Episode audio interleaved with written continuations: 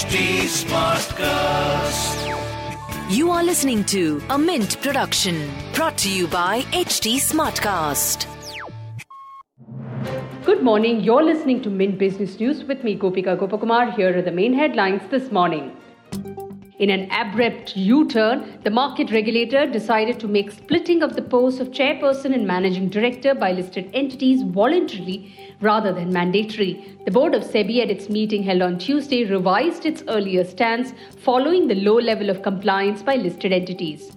The centre is looking to kickstart the privatization of IDBI Bank this month. Advisor KPMG has reached out to multiple suitors, including private, large private equity buyout funds and long only funds, inviting them to a roadshow next week. This will be a virtual interaction to be attended by government officials and the bank's management.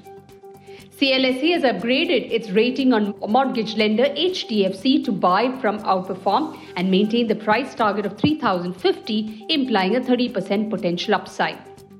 State-owned oil retailers need to hike the rates of petrol and diesel by 5 to 6 rupees per litre to align them with runaway international prices. OMCs have kept prices unchanged for over 100 days now given assembly polls in several states.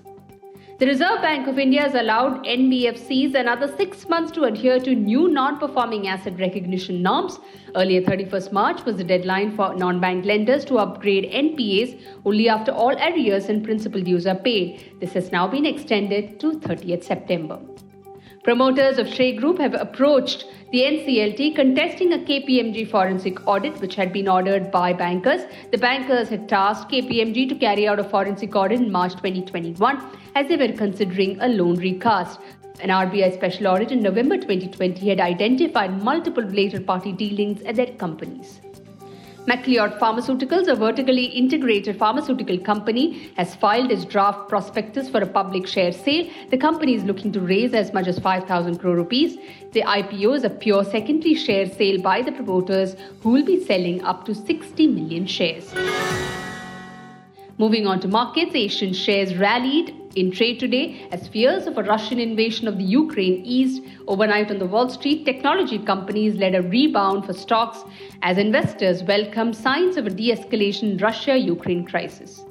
SGX Nifty signals higher start for Indian markets today. And in business term of the day, we look at forensic audit. It's an examination and evaluation of a firm's or individual's financial records. During a forensic audit, an auditor seeks to derive evidence that could potentially be used in court.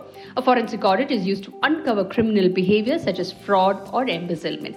With that, it's a wrap on today's edition. Thanks for tuning in. Have a great day. See you tomorrow. Bye bye.